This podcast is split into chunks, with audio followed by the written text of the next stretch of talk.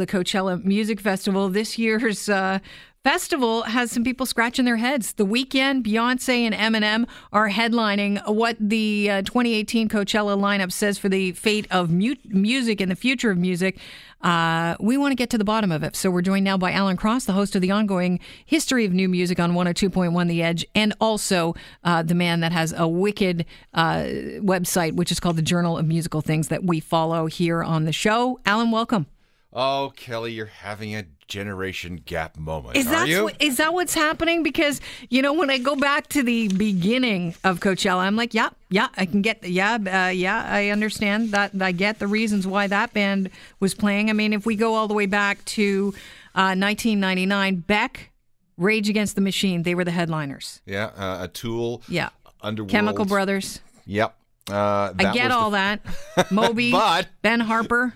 Yeah, and then what happens is you fast forward to 2018 and you have The Weeknd, Mm-hmm. Beyonce, and Eminem, and uh, a bunch of hip hoppers, rappers, and R&B artists, right? Yeah, Yeah, well, see, now Coachella tends to be a snapshot of what's happening with American musical culture of the moment. This is the current zeitgeist. Now, if you go through, I mean, Coachella posters are fascinating to parse and analyze because not only do you look at what names are there, you try to guess what it means in terms of the font size for the what they use for each of the band names. yeah. The bigger the font, the, Uh, the bigger the you're font? the headliner. Yeah, Later you go in the bill. So right, so Coachella went through a, a, very slow evolution from this rock heavy thing to something that is more in keeping of what's happening with the young people of the the U.S. today. Now, a lot of young people stream music. If you look at and see what they stream on Spotify and Apple Music and Google Music and all the rest of it, you'll see that there is very rarely a song in the top 200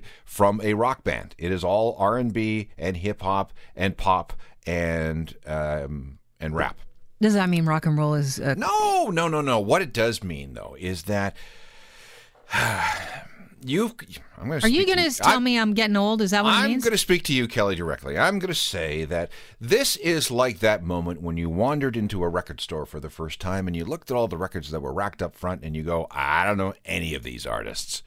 And that's because your interests have diverged from society as at large. And this is what's been happening with rock for the last little while. For the first part of the 20th century, the dominant form of music in popular culture, the cultural driver when it came to music, was jazz. And everything was jazz oriented, right from the beginning of the Victrola in the early 1900s till the middle 1950s when this new thing called rock and roll came along. Uh, the rock and rollers wanted nothing to do with jazz and built an entire culture based on that particular music. Jazz did not go away. Jazz did be- didn't become any less great. Jazz didn't become any less important to the people who love jazz. It just became secondary to rock. Rock has enjoyed a very good run, you know, 50, 60 years, but the time has come for rock to enter its jazz age. So now hip hop and rap and R&B are the primary drivers of music culture, at least in the United States. Now, if we go and look at what's happening in Canada, we are still very much a rock based nation. and you could argue that the rock has changed. I mean, you know, I, I listen to Vance Joy, and I think that's not rock. Well, oh, that's that's another issue, sort of, but uh, Well, it's just too soft. I mean, that Well, sounds it- odd, and I sound a lot like Bono. I know that you talked about Bono over the uh, holiday season because people were freaking out because he said, you know, um, music is has turned rock music is a little bit girly right now. It's very girly and kind of soft. But I would agree, and I think what he was saying was not trying to be pejorative by using, you know, the girly. Uh, you know, uh, suggestion. I or you know, he didn't really suggest it. It was he a just bad said choice it. of words. It was a poor choice of words. It happens all the time. We're only human. But uh, I think there is a lack of edge. But I think that happens to you know. I think I think it happened to Bono too. I think Well, once you have kids, you're hooped. You're, it's if you're making rock music. Once you have children, you you Yeah. become softer. Well, that that's part of it, I guess. Um, but again, we have to look when you're a promoter, when you're a record label, you fish where the fish are. Sure. And and right now, the fish are biting on hip hop, R and B, and rap. And if I'm the people behind Coachella and I'm spending hundreds of millions of dollars maintaining this festival over two weekends in April and hoping to attract, you know, somewhere somewhere around a quarter million people. Mm-hmm. I have to play to the base. And the base right now is The Weeknd and Beyonce and uh, uh, Eminem, Eminem, yep. and Migos and you know all these other you know Post Malone. You know there is a a, a if you look at the the, the smaller fonts, Yeah. you'll s- you'll see that there are some indie rock acts represented. I mean, we have, uh, for example, St. Vincent. She's very good. War on Yeah. Drugs, very good. Alt J, uh, David Byrne. Yeah, that's what I wanted to ask you about. David Byrne. Yeah, that's that's an interesting. Where does one. that fit in? I mean, David Byrne, a perfect circle. There's your right there, your rock. Yeah, and I don't know what David Byrne has been doing. Well, I know what he's been doing the last little while, but it certainly hasn't been. Hasn't been riding bicycles and writing books. Yes, he has, as a matter of fact. and He's been into all kinds of world music. I mean, the He's left guy's talk- amazing. le- left, left, left the talking heads far, far behind. Mm-hmm. So it's interesting to see him in, uh, if we look at the poster, again, he is in the second largest font. Mm-hmm. So he is getting uh, some pretty good exposure on the poster. Is That'll tell you what. Well, I don't. I don't. I, Is he filling the David Bowie void right now? I don't know. Because there's a little bit of a void, There, oh, there, there, there is. and we need somebody avant garde. We need someone who thinks out of the box. But I, again, looking at the poster and, and parsing and analyzing things, Mm-hmm. what has David Byrne done over the last couple of years that have earned him a font that big? I'm not entirely sure. And I'm, I'm going to have to, Kelly, I'm going to have to get back to you on that. Well, I, There's, I, mean, David Byrne has really not been on my radar other than the, the couple of books that he's written. yeah, same with me. And, and some of the other things that he's Because he wrote a book about uh, loving your bicycle, didn't he? Oh, he wrote about a bicycle, and he also wrote a book about. Uh, uh, I can't remember what it was called, but it was a very good book about the nature of music and, and how music is shaped by architecture and a bunch of other things. Oh, that's Very, very- interesting. yeah, it was a really good book. But again, musically, so he would be, uh, you know, on one of the main stages, you know, late in the day on on on Mm-hmm. Yeah. the uh, on the After the so- Fleet Foxes and, and, and sandwiched between Fleet Foxes and Haim. Well, interesting. Yeah. So, look, we this is where music stands right now, and uh, a lot of people are saying, "Oh my God, this sucks." I don't know. I don't know any of these bands. Well, you know what? Uh, Coachella would not book any of these acts if they did not think that they.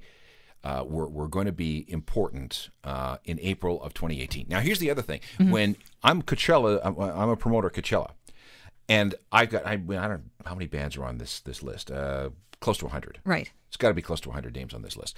It takes a while to book 100 bands. And so what they're doing in their offices are they're going, okay, which bands do we book that we know will be close to peaking or about to peak in April of 2018? So they are looking at all kinds of analysis and statistics and streaming numbers, trying to extrapolate where these groups will be on the concert weekends. Not to mention the fact that you have to appeal to the fashionistas who have taken over Coachella in some to, to some degree. Well, this this is true. So, where is pop culture? Again, they're booking the future of pop culture six months in the past. You know what I mean? So a lot of these these these acts were signed in in August or September or October, hoping that they are going to be relevant, and not only relevant but cool to the fashionistas and the music snobs in April of 2018. So, will are they right, or is Coachella one of those situations where you'll go regardless because it's not so much about the music as it is about the event. That's what Glastonbury is all about. Doesn't matter who plays Glastonbury. Tickets go on sale. They're sold out in minutes long before the lineup is announced. So it's it's it's the it's become this event, not necessarily for these bands that you have to see. And I'm looking here, and I don't see, I don't see a you know some big reunion stuff. You know, mm-hmm. Usually Coachella, Coachella has had this this this uh, reputation of being a place where an old big band finally buries the hatchet and gets back together for a lot of money. Don't see a lot of that this time. I thought we would see Maybe the because Smashing- they're all dying. well, I thought we would see the Smashing Pumpkins, but then I heard something back Are in they November. old now? Jeez. Uh, well, we want to get Back the, to the beginning Yeah. of the interview. okay well I- i'm telling you that that that Of course. uh, of of, of uh, all the old bands from the 90s that people want to see get back together uh, smashing pumpkins in the classic lineup is is near the top Wow. but i learned some stuff in november saying that no they would not be at coachella probably they'll go on tour sometime in the fall of this year Well, that's interesting. That's for sure. Well, Alan, it's always a pleasure talking to you, and uh, get to the bottom of that. Will you find out why David Byrne Uh, yeah, is so you know, popular I- right now musically? Find out some who can, who can I call? It's just Oh, I'm sure Dave, you'll what did you do to get out. that font? All right, Alan, have yourself a fantastic afternoon and happy New Year. Oh, and you too. All right. Alan Cross, host of the ongoing history of new music on 102.1 The Edge, his website, Journal of Musical Things. Always great to talk to him. Great, Kelly. I just wanted to wrap up that mm. conversation you had With with him what? with uh, some wise words from Abraham Simpson. I used to be with it, but then they changed what it was. Now what I'm with isn't it, and what's it seems weird and scary to me. It'll happen to you. Oh, you know what? The good thing is, I'm not weirded out or scared by it. It just makes me want to do a deep dive into some music that I might have been missing out on. Tune into some Weeknd. Hon- Honestly, Oh, the Weeknd's amazing. From You- Just got to do your research, man. Come on.